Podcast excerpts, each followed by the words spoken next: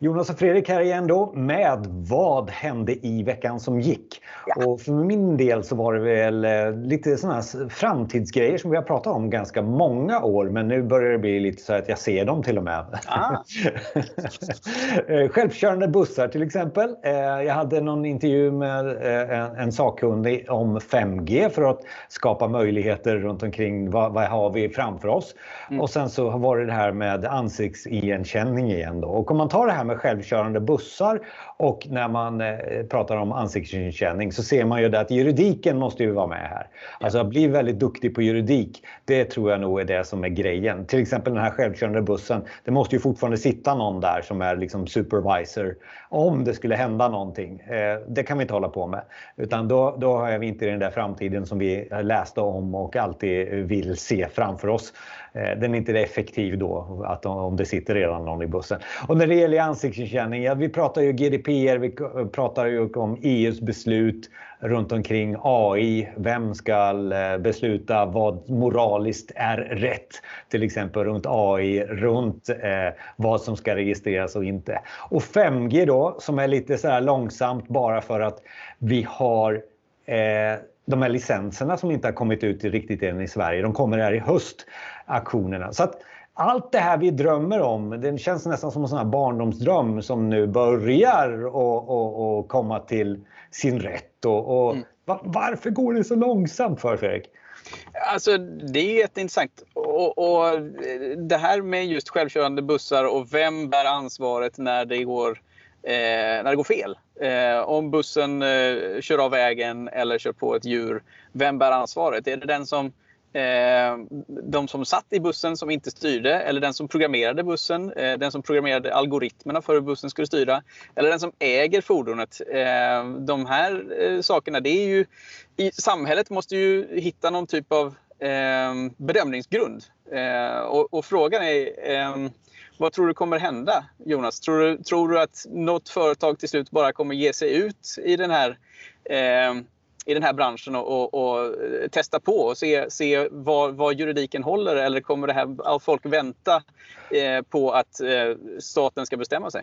Jag tror att det, det är precis det som... Eh, jag intervjuade några runt just ansiktsigenkänning och de vill ju bli testade. De vill ju bli testade av Datainspektionen gällande GDPR till exempel. Så de får liksom påvisa sina eh, tekniska förutsättningar som de har tänkt sig runt datapunkter som de har anonymiserat. Då.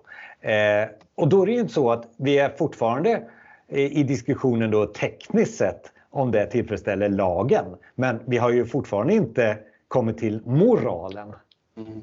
Så att lagen ska vi först förbi och det tror jag nog att vi är på gång. Just med att ett företag utmanar eh, regelverket. Och så blir det ett prejudicerande beslut och så, och så går det åt det hållet. Men sen mm. menar du, sen kommer en, en djupare diskussion om, om eh, vad som är rätt och fel, hur vi känner att eh, vi, vi vill skapa ett samhälle eh, utefter rätt uh, riktlinjer. Så.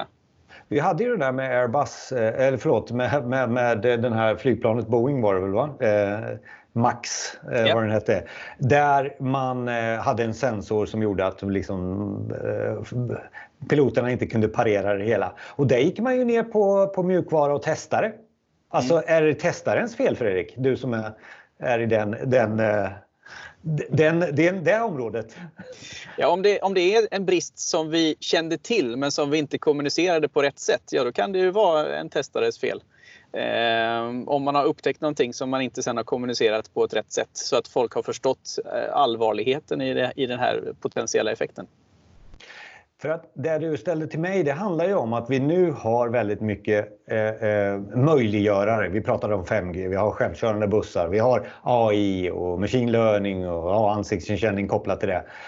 Juridiken utmanas nu och sen så har vi framtiden. Mm. Är, det, är, det, är det så vi ser det, tror du? Eh, ja, eller så lever vi i framtiden just nu.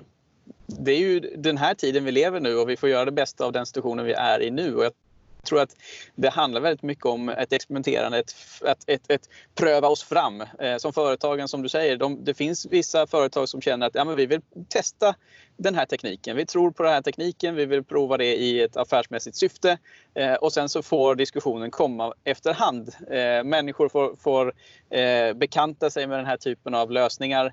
Eh, lagen får, får, får eh, göra sitt. Eh, men vi provar, vi provar och försöker.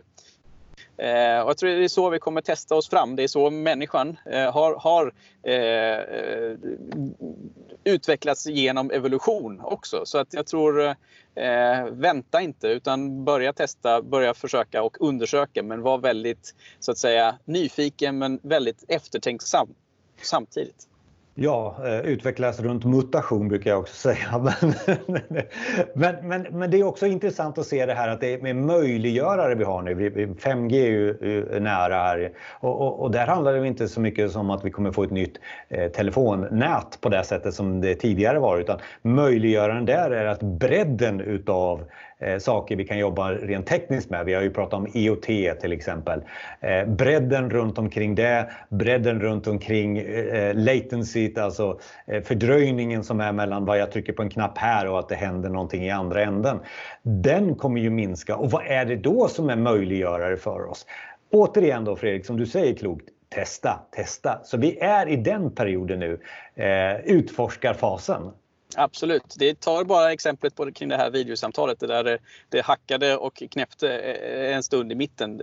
Det kommer ju kännas som om vi sitter i samma rum framöver med eh, hologramteknik där vi kan så att säga, flytta över oss i, i, i, i tid och rum till, till en annan konferenslokal och kännas som om vi sitter i samma rum och pratar.